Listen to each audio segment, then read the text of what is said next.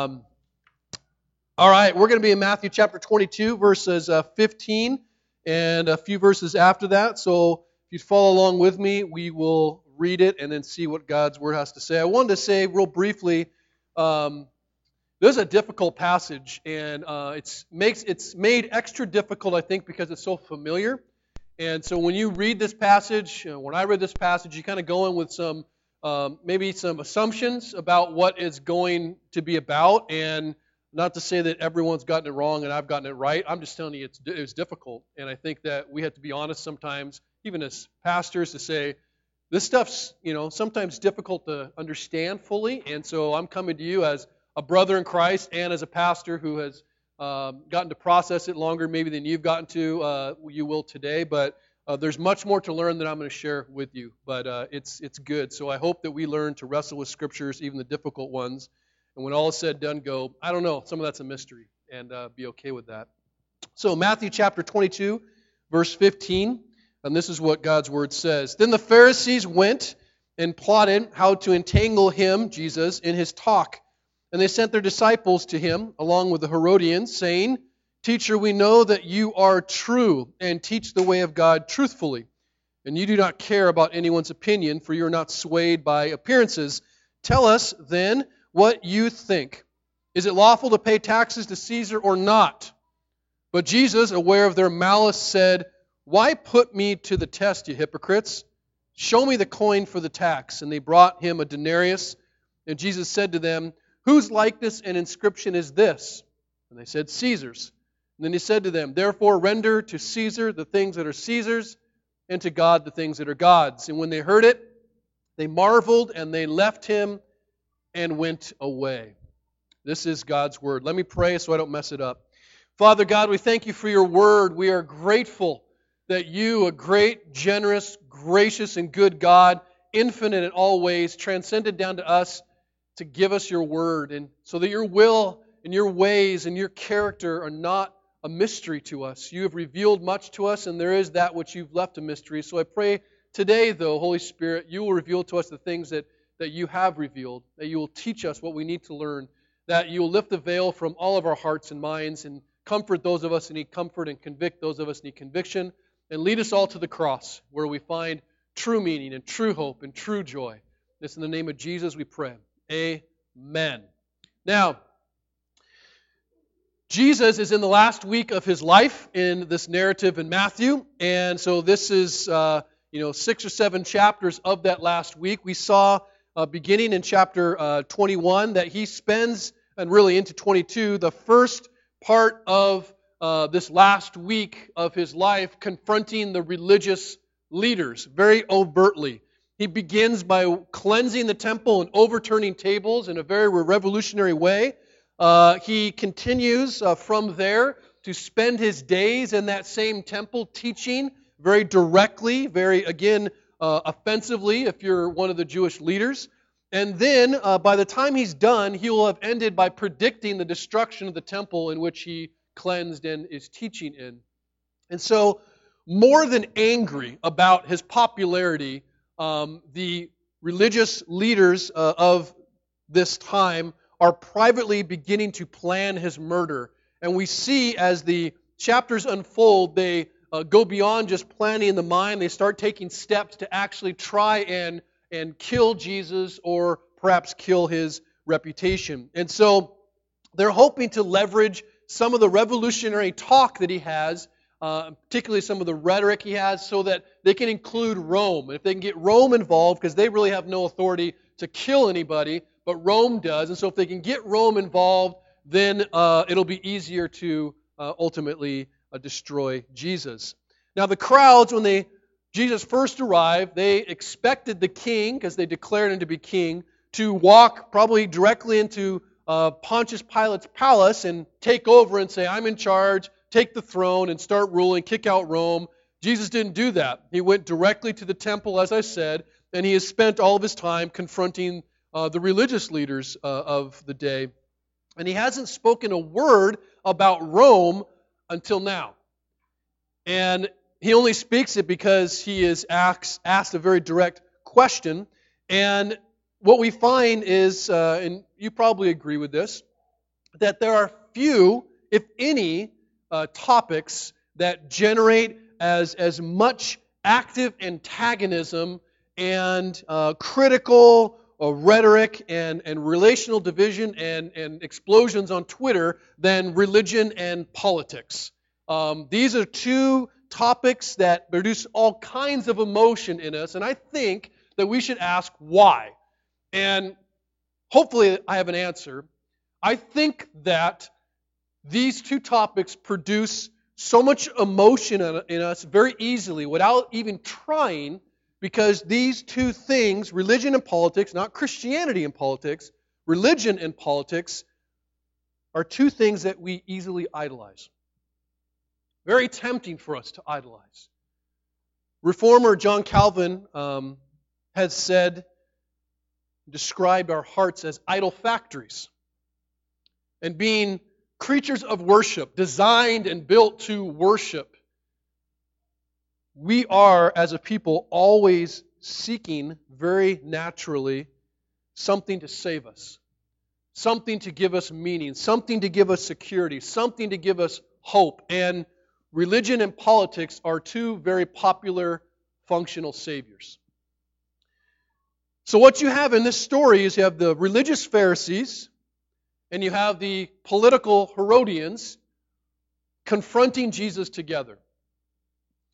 The Pharisees, just by way of reminder, were the religious leaders who actually came from among the people. They were kind of common, uh, probably businessmen. They were uh, represented the people. They were of the people. And so they were very popular with the people. They were very conservative, very fundamentalist. And even if they were politically oriented, like they did dabble in politics, uh, they were primarily opposed to Jesus for religious reasons. They were incredibly hypercritical, like not following the rules, very moral. This is God's law. We've seen this. And they were incredibly hypocritical because the very things they condemned others for not doing, they didn't do themselves. And so you have a very interesting group of, of religious Pharisees that are very influential with the people. And then you have this group called the Herodians. And the Herodians were uh, political leaders who were part of the reigning establishment, namely Herod, King Herod's uh, kingdom. And his kingdom, he is, he is a servant of Rome, but he's still installed as a king. And even if the Herodians were religiously oriented, where they did talk about and dabble with religion, primarily they were politically opposed to Jesus. And they were very much devoted to increasing the influence of Herod's family with Rome. These guys were uh, not conservative, very liberal, very morally and ethically corrupt. If you read anything about Herod or his sons, um, you will see that um, Herod Antipas is the, uh, the man at this point. They're incredibly evil, man who killed John the Baptist and, and uh, just uh, murdered all kinds of people, built all kinds of things for his own glory. So these are the people that are represented by the Herodians. Now, what we see is that Jesus, unlike anyone else, possesses the power to bring the religious and the political, two groups who are typically opposed together, unify them in a shared combined effort to kill him. And in truth, like cowards, which both the Pharisees and the Herodians are, they don't confront Jesus directly. They send their minions, their disciples, to pretend to be disciples of Jesus to pretend to be sincere. And so they're following along around Jesus, listening to him very carefully, listening to him teach, hoping to catch him either religiously or politically or both. And so, in order to throw off any suspicion, they begin, right before they ask him a question, to give him a really nice compliment. And in giving their compliment to him, trying to set him up, kind of like Mary Poppins, a little bit of sugar with the medicine, right? Try to warm him up. The description they give Jesus of himself foreshadows his response. And so this is kind of, um, they're actually pretty accurate about their description and, and their perspective of Jesus. They basically say, well, you're true, you teach from God, and you don't care about appearances, which is pretty much Jesus. Jesus speaks that which is truth, he speaks God's truth, and he typically offends somebody. Okay? Somebody doesn't like him. And my guess is that's likely how the sermon's going to go. Okay? Because I'm just going to share with you what Jesus says, and there's people in here, because we're going to talk about politics, and it's, oh my gosh. And there are going to be people leave who think, you didn't say enough, or you said too much, or you shouldn't talk about this in church. And I'm going to tell you right now, I don't care. Because I preach for the audience of one. And I'm preaching and accountable to what I teach before God. And so I am required and responsible to equip you for ministry. So I'm not going to tell you who to vote for or what to vote for, but equip you to engage, hopefully, in this thing called politics. But let's set the stage so we understand what's going on, because it can be confusing as to what they're actually asking. It seems like a simple question Is it lawful to pay taxes to Caesar or not? That's the question they ask him.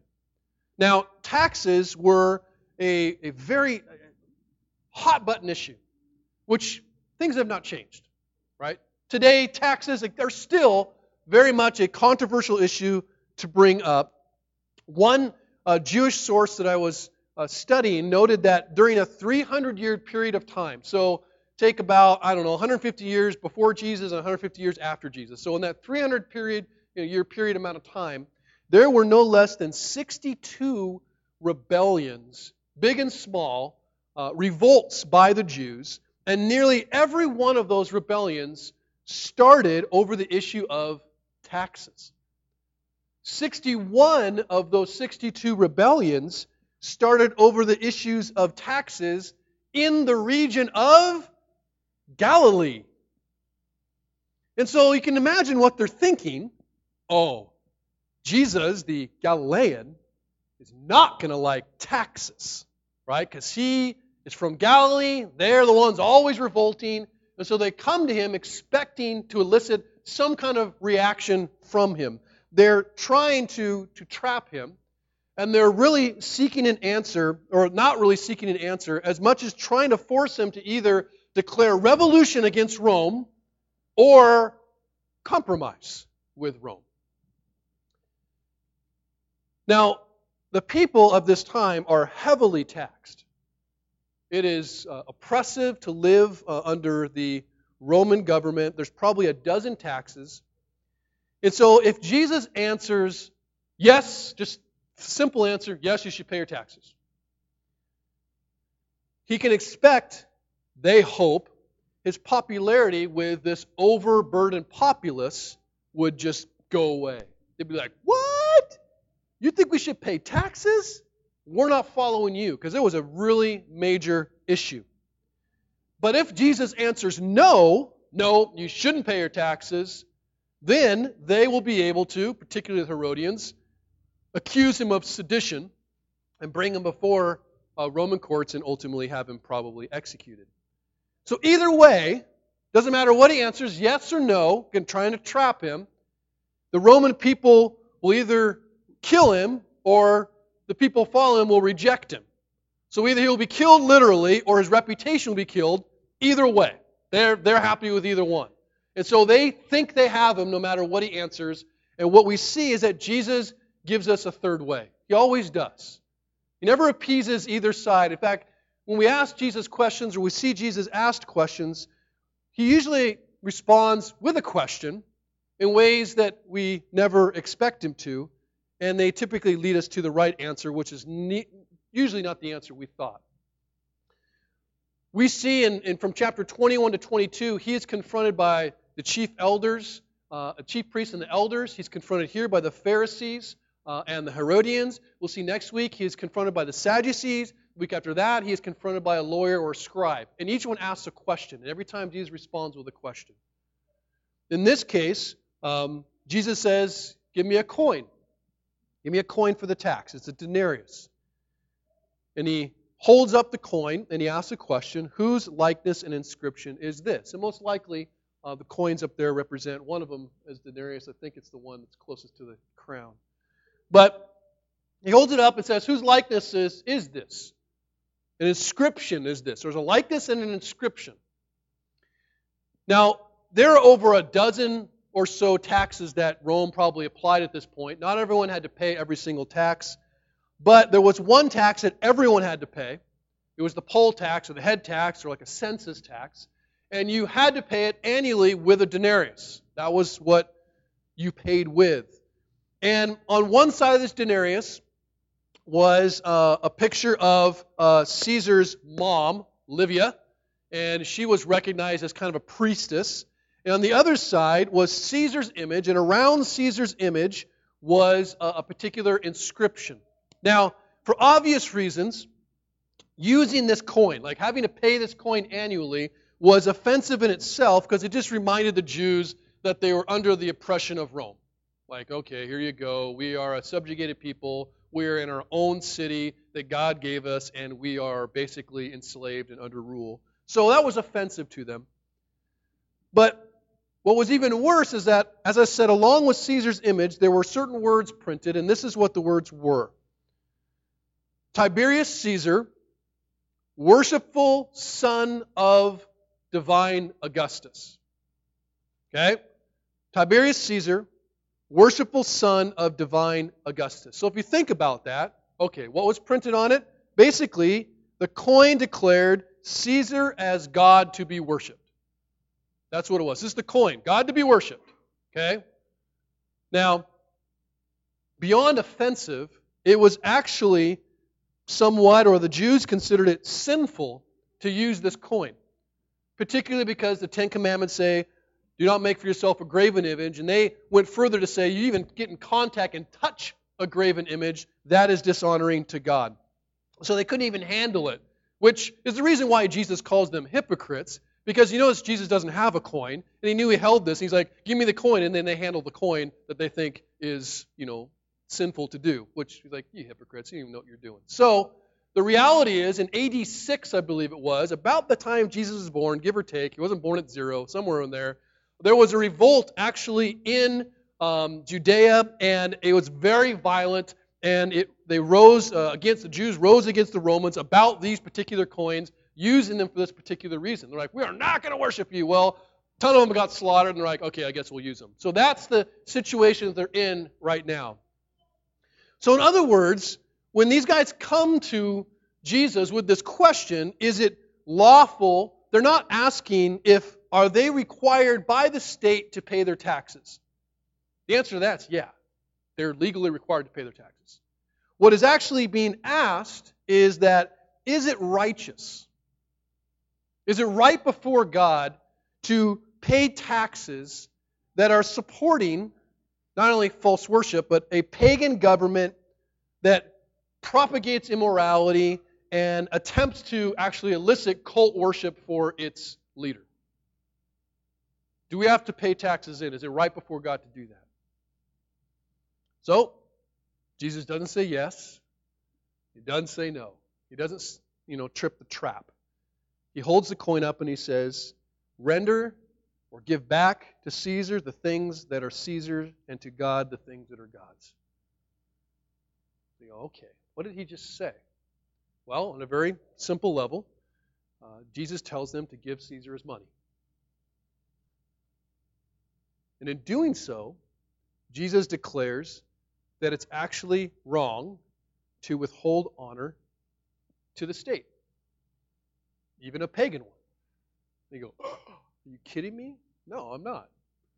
Peter, writing um, in the first century to uh, those who were being persecuted, some physically, some materially, in his first epistle, writes to those who have family or um, close friends who have been persecuted and killed by Nero, he tells them to honor the emperor. So you go, wow, okay, so he says, pay Caesar his money. That's not all he says. He also declares that at the same time, you are to give God what is his, namely, like the coin, that which possesses his image and his likeness. Okay? What is the only thing in the Bible, Genesis chapter 2, that says possesses his image and his likeness. Let us make man in our image, after our likeness. And so ultimately, what God is saying is that we're to give, or Jesus is saying is we're to give God our lives. We're to give God's ultimately our, our worship, our hearts.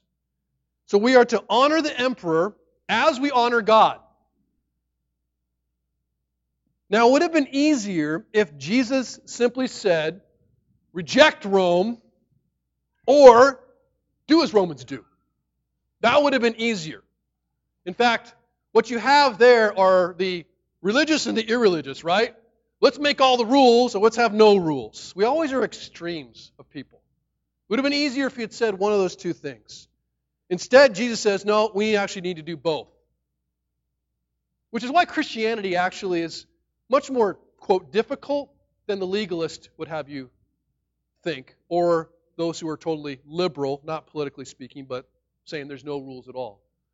See, when you actually live the gospel, when you actually ask, how do I engage culture? How do I participate in culture in the way that's honoring to God? You actually have to do a lot more discernment, a lot more prayer, a lot more discussion, a lot more study.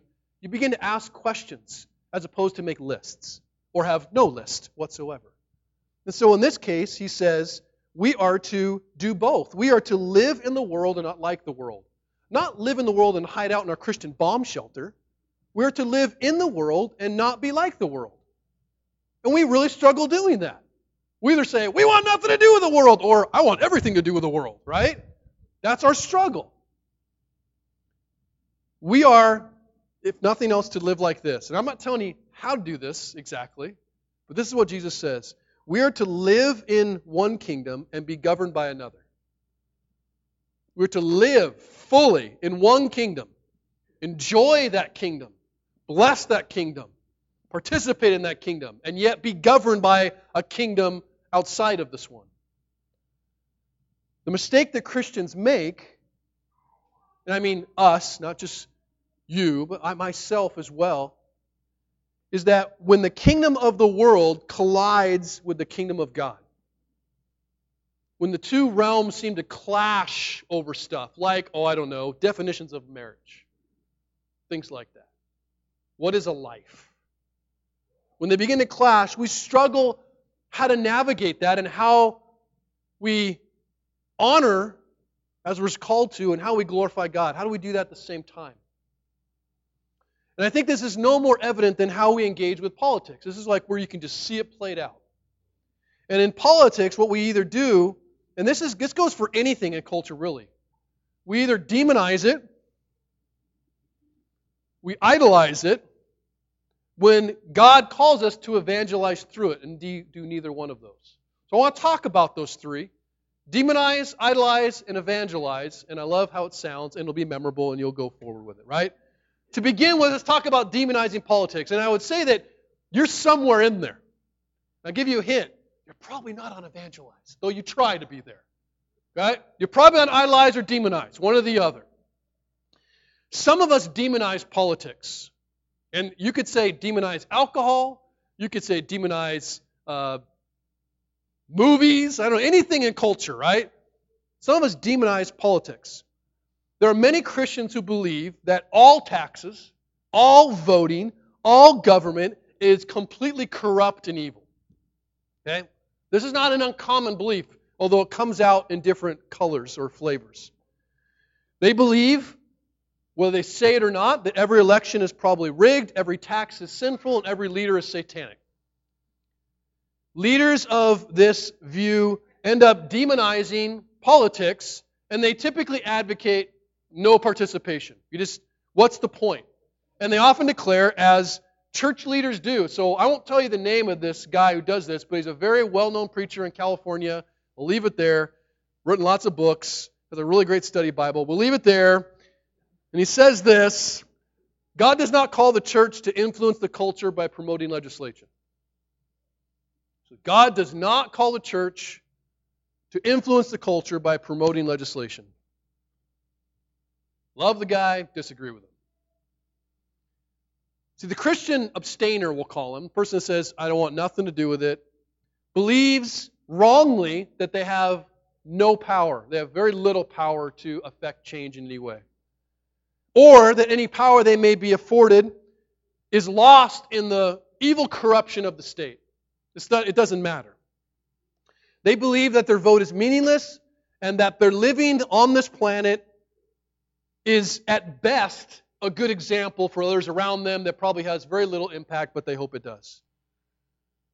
Their lives may be full of good Christian work, however you want to define that, but those works typically don't extend into what we'll call institutional stuff, secular stuff, worlds like politics. And so loving their neighbor stops well short of the ballot box. Okay? I say that purposefully because that's actually what we're talking about. What is actually loving to my neighbor, believer or not?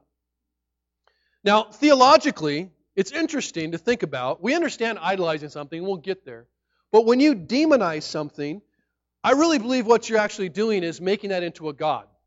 Now, it's a false God, mind you, but it's a very powerful God Maybe so powerful that you believe God doesn't have enough power to actually overcome it or control it. So you approach it or you relate to it as if it's this powerful thing that's maybe more powerful than God. You're still demonizing it's evil, but it's a really powerful evil. Now, biblically, get ready for the shock. All governments are instituted by God. Good or bad which makes us really uncomfortable when we think about some of the bad governments.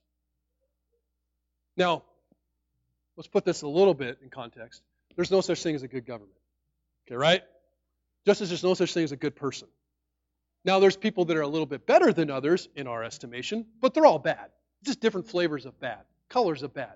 All governments are evil, right? We get irritated when we see God hardening the heart of Pharaoh as if there's any such thing as a soft heart apart from God. They're all hard hearts. Okay, hope we get that.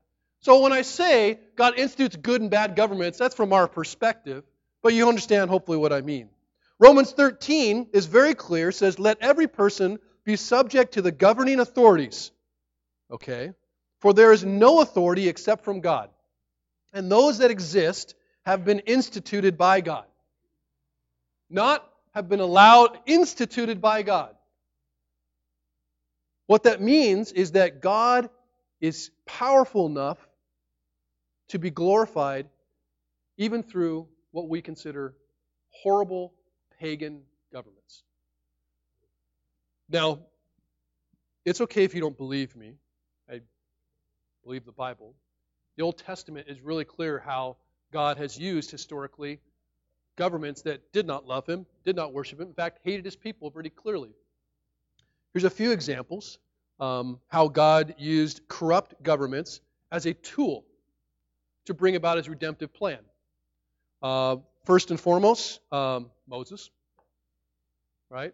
Or even before that, Joseph in Egypt prior to Moses, right? God uses Egypt, this evil, pagan, uh, polytheistic, corrupt, if you will, in the eyes of God, government, and Joseph comes up through that and ends up saving his entire family. Of which they come down there. God brings through the murder and slaughter of innocent children, Moses comes up, a Hebrew child, to be the man who leads the redemption of his people out of slavery. You've got uh, guys like uh, Daniel in Babylon.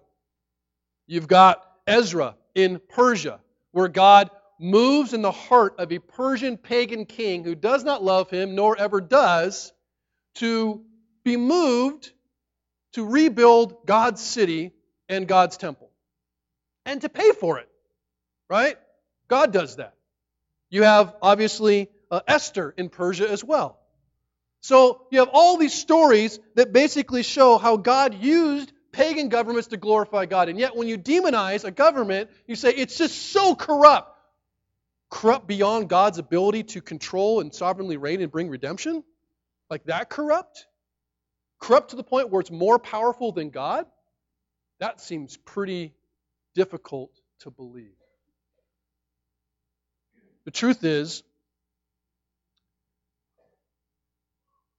we end up excusing our lack of participation, um, even if we kind of believe God's in control, but we end up not doing anything. In fact, you can even go too far with God's control and say, well, I have if God's really in control, then I have no responsibility. And the problem is, if you play that out consistently, you start saying stuff like, I don't need to tell people the gospel because their eyes are veiled. Or I don't need to pray because God already knows what I need.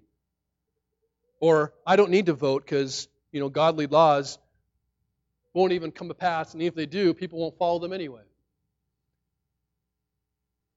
Even if we believe that you can't legislate morality, I think it's important to agree with Pastor Martin Luther King Jr., who said, even though morality cannot be legislated, behavior can be regulated. And while the law cannot change the heart, it can certainly restrain the heartless. The truth is, even though good laws don't guarantee good people, good laws punish bad people.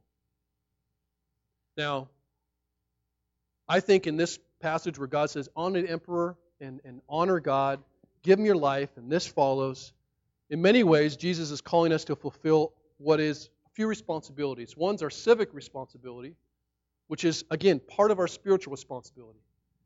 My contention is that everything is spiritual, including this particular act. And the truth is, we have a civic responsibility, and unlike many governments in this world, we are given the privilege to vote. What that really means is that we share in the ruling of this nation.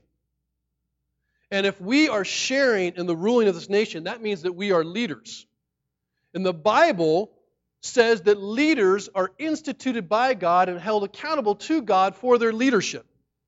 And so our failure to participate in government through our vote is a failure to honor God who has placed you in that position to actually lead.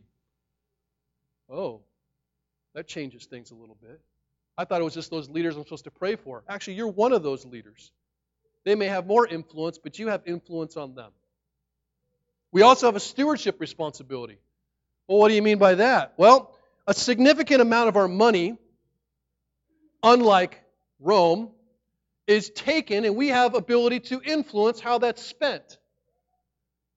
The truth is, we have money, whether it be through you own property or you pay taxes when you buy a hamburger or whatever, that money goes to our government and they fund certain things as a government.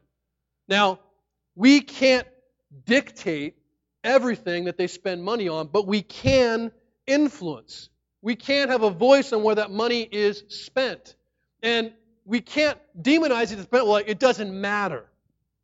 We don't make decisions to do what is right based off of the outcome. I'll do what's right if this follows.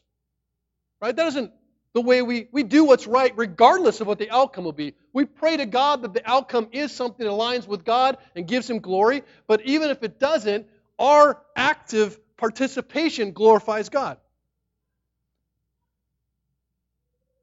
You may not choose to march, you may not choose to protest or campaign for a particular issue, but we should all choose to vote especially when God provides an opportunity for us to affect the kingdom values of our community.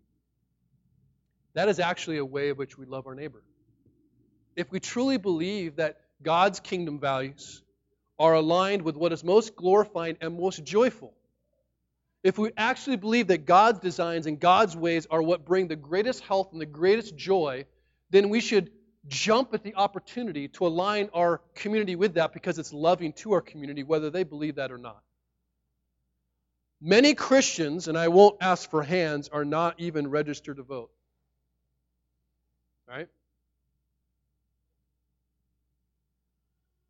But my guess that if a law was passed today that banned Bibles, you would have a swell of registrations.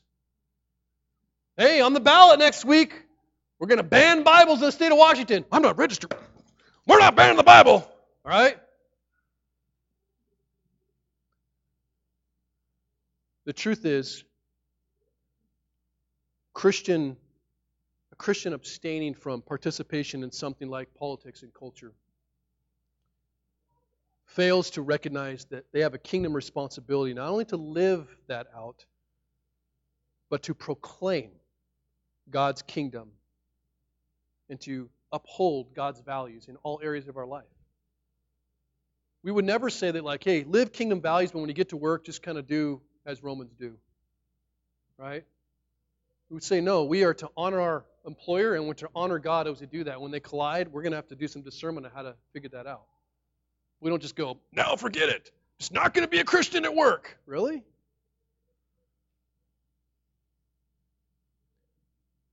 So some of us demonize. Now, some of us are on the other side, and we idolize politics or government or. Many don't believe that, but it doesn't take much but a brief look at Facebook posts to reveal how much Christians worship government and view it as a savior. Just look at what people get super upset about, what they get really excited about. Sometimes it's Jesus, a lot of times it's the current administration or lack thereof, certain things that have happened in society. I'm not saying you should not get emotional about that things, but when you see something that's become like, man, when you ever watch something like, that seems like that's kind of too important to that person. You're beginning to see probably the beginnings of idolatry. Essentially, what happens is this. Here's what's happening in the heart of people that idolize anything like this is that they believe that the main problem in the world is something other than sin. And when you begin to believe that the main problem in the world is something other than sin, then you begin to believe that the solution is something other than God. That you believe the problem is on the outside, not the inside. And those who idolize politics and make too much about it believe that the solution to the obvious moral decline of our culture is to make sure we have solid leaders in place with a solid Christian agenda in office. Now, I'm not suggesting that's a bad thing, but it becomes too important, it becomes a bad thing. Many well meaning Christian leaders believe that if you can change laws, you'll in some way change behaviors. Now, you may actually change behavior. I can unload law on my kids and they will stop their behavior, right? I can throw down punishments, but to believe that punishments and rules are going to change their hearts, not going to happen. What they fear, ultimately, those who idolize, if that we cannot, if we can't change the laws, if we don't change the laws, then, then the world is going to just go rampant with sinfulness. Like it's not already there. They believe that good laws will result in good people, and so they create organizations and do things to try and redeem society through politics. Theologically, I believe that those who hold this view just honestly think they have too much power. Those who believe that they um, need to throw everything they can in there really uh, don't trust that God is in control. They do not believe that, that Jesus is reigning as a king. They don't believe that he's authoritative and we need to help him out by making sure we have a Christian in the White House. I'm obviously generalizing to being extreme. Political idolatry, again, is when you have failed to believe or you believe that bad legislation is the problem when in fact it's actually sin. The truth is, you could have the best, most godly laws there are, and it won't necessarily change anything. I know as a parent, and if you're a parent, you understand this, especially as have older kids, you can be tempted to believe that if you create the perfect environment, your kids will come out perfect. Right? If I can just have like perfect devotions with my family, and have perfect rules and protect them. In fact, I'll just I, I won't send them to public school. I think you know public schools are evil or that if you homeschool you're thinking this, but you begin this mentality. If I can create this perfect environment, then they will come out perfect. The problem is it's just totally unbiblical. Not suggest you don't have responsibilities, but to suggest that you can have that much power is foolish. And if you don't believe me, well, you can just look at the Old Testament again, which is a great example, where you see faithful generations give birth to unfaithful generations, and unfaithful generations give birth often to faithful generations. But it's no more clear than in the um, first couple books or couple chapters of Genesis. I remember having my discussion with my wife. Uh, I God love her, but she just has a fear sometimes of like, oh, like if our kid does something wrong, which, yeah, my kids sin. Oh, cat's out of the bag. My kids are sinful, right? So am I. There you go. Sinful dad, parenting sinful kids. There you go. Um, but like you, when you see when your kid like falls into sin or is captivated at sin, you begin to go like, oh, what did I do wrong? Must have done something. Like, and you start analyzing everything like, oh, it must have been this or it must have been this, and you freak out. And the problem is you think you have too much power. But you can go the opposite way too and think, oh, I have no power at all. So I don't know. Let the kids do whatever, right? So it's like we're always going to extremes. But if you go back, I told my wife this. I was like, let's just go back to the Garden of Eden. In the Garden of Eden, you had the perfect environment with the perfect parent, all right? In perfect relationship with the perfect law. And what happened? Go read Genesis 3. You'll see, right? Men rebelled. So don't get me wrong, I, I want laws. I love good, godly laws. I want a world where people are punished for their wickedness, just laws, where I'm protected, where I'm free. But I don't put that much faith in those laws to change a heart or save a soul. I'm not convinced if we have perfect laws of justice that that justice is somehow not sinful now. Paul is pretty clear in talking about our salvation that it's evident that no one is justified by God by law before God. And I think the same can be said about our culture, right? It doesn't matter what laws you have. It's not going to save a soul. It's not going to change a heart. They're good, but they're not ultimate. So the question is, what do we do? We, want, we don't want to demonize and we don't want to idolize, which happens with everything we do because our hearts are like that. They go between these extremes.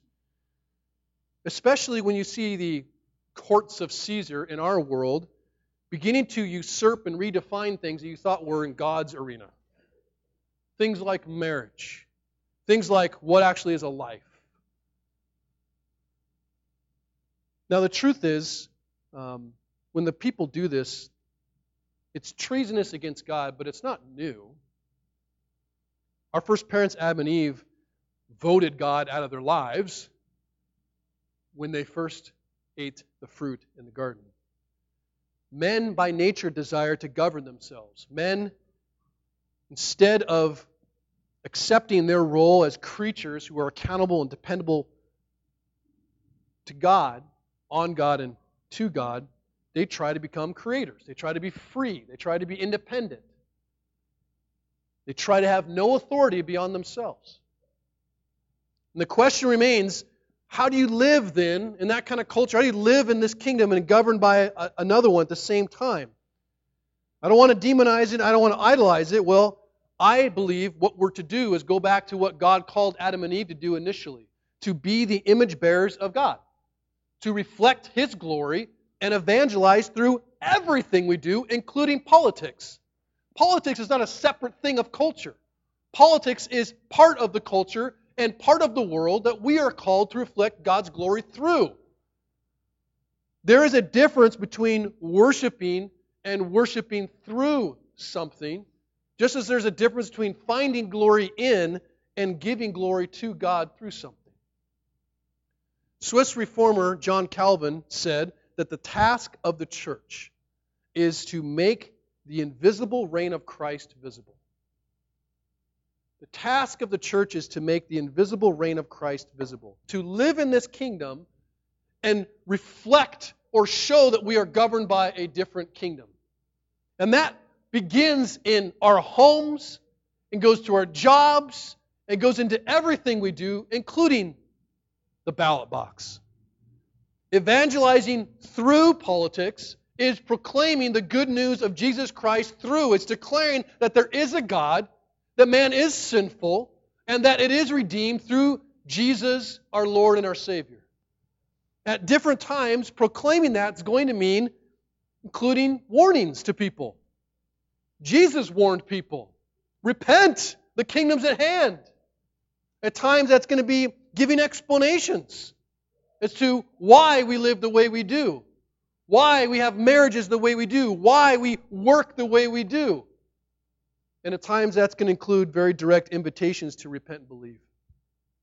But every time, whether it be a warning or an explanation or an invitation, every time is an opportunity to display the greatness of God and His designs, regardless, regardless of anyone heeds the warnings, if anyone listens to the explanations, or if anyone believes.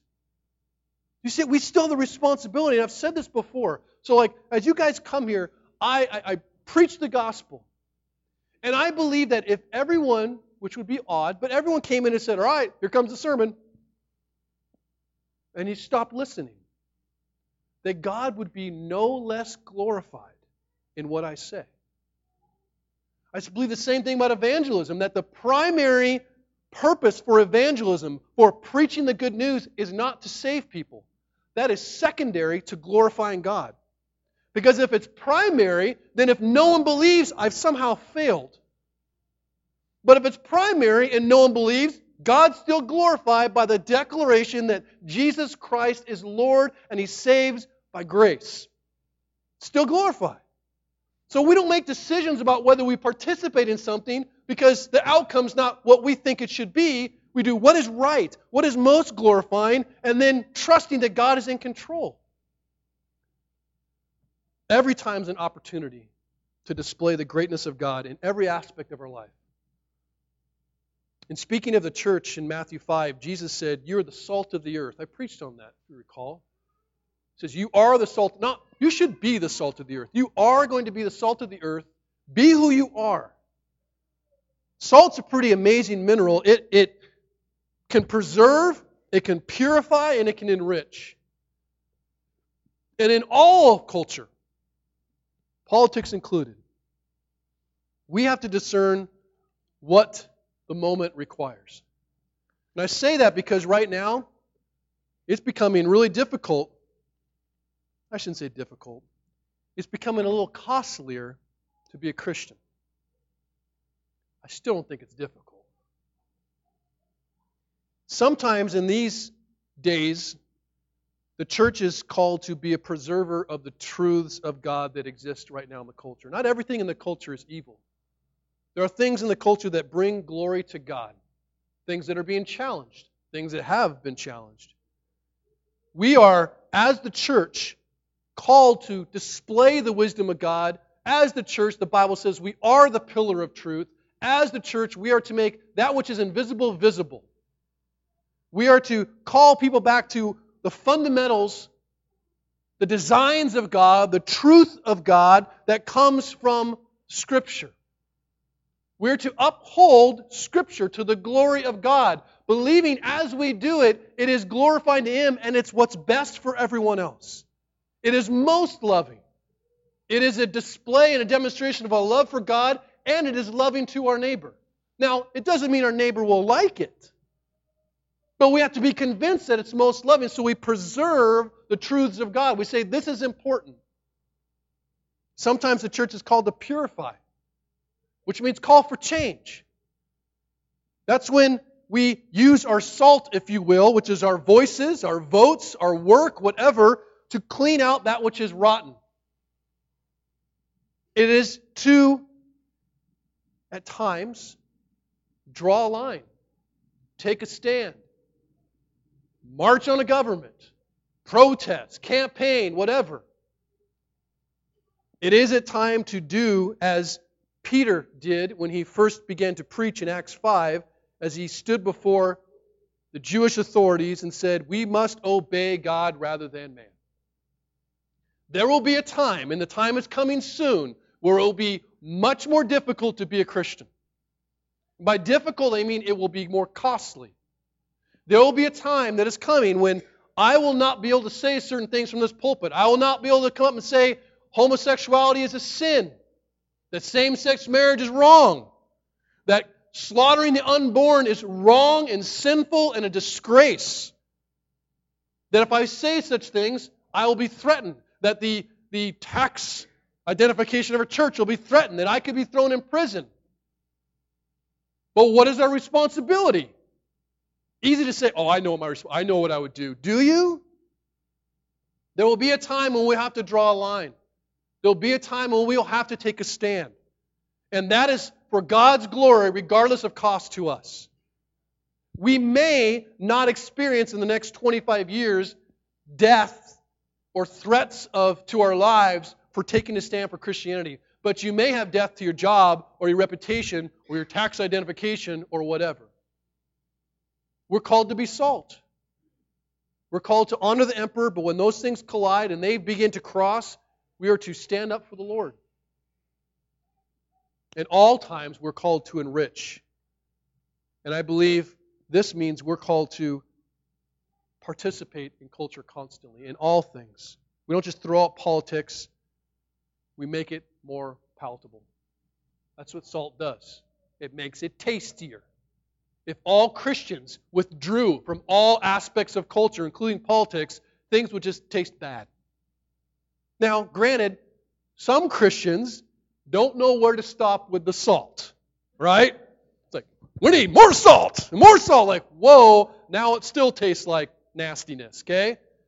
But we are called in all areas of life, whether it be TV and entertainment, or language, or education, we're called to inject a little bit of Jesus in there. And I'm trying to equip you to do this. If you take 1 Corinthians 10:31, which says simply this, whether you eat or drink or all that you do, do all to the glory of God. You can't take certain things out of your life and go, I'm not required to glorify God in these because it's just too hard or it's too meaningless or too irrelevant. If there is a way to glorify God when you eat, there's a way to not glorify Him. So whether you eat or you drink or all you do, including you vote, you are responsible to glorify God through that. And a lack of participation in that, silence in that, is not going to bring glory to God. It's been said that our engagement in culture is a matter of receiving, rejecting, or redeeming. And that is helpful. I think, however, we can reject too much and demonize something. And I think we can receive too much and idolize something. I would argue that we can't redeem anything that all things are redeemed through Christ, and we're responsible to bring that redemption into those aspects so that we can see restoration. And what's restoration? Really, at the heart of our church, it's aligning ourselves with what God has already done. It's taking us back, if you will, restoring back to what God's designs are, aligning with His original designs, His original ways, which at times is confrontational and difficult. But as we close, I want us to understand this that God has chosen the times and places in which we live, according to Acts 17. That we are here for a purpose. We're in the northwest part of this nation, which is very difficult sometimes to live as a Christian. This world is not our home, though. That we are to be reminded that we are aliens in a foreign land journeying through on our way to be with the Lord in His kingdom, hoping to encourage others to join us on that journey. And as we walk through the days that we have here, we are to live in a way that is distinctly different because of who we are in Jesus Christ. That we are to live and display the saving work of Jesus Christ in our hearts it should overflow out of us. And these are not good works to earn our salvation, but they are good works that reveal the great power of grace that we've received from God. And so we are to counterculture. We are to swim against the stream so that we can show the wisdom of God and the folly of the world's wisdom.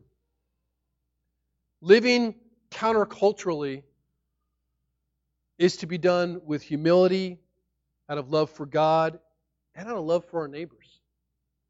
And the goal, this is the goal, that those who do not know God would seek Him and thirst for Him.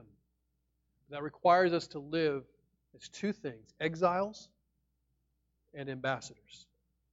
This is not our home, but we have a home that we represent. We live in one kingdom, and we are governed by another. and remind ourselves that our hope is in a particular place.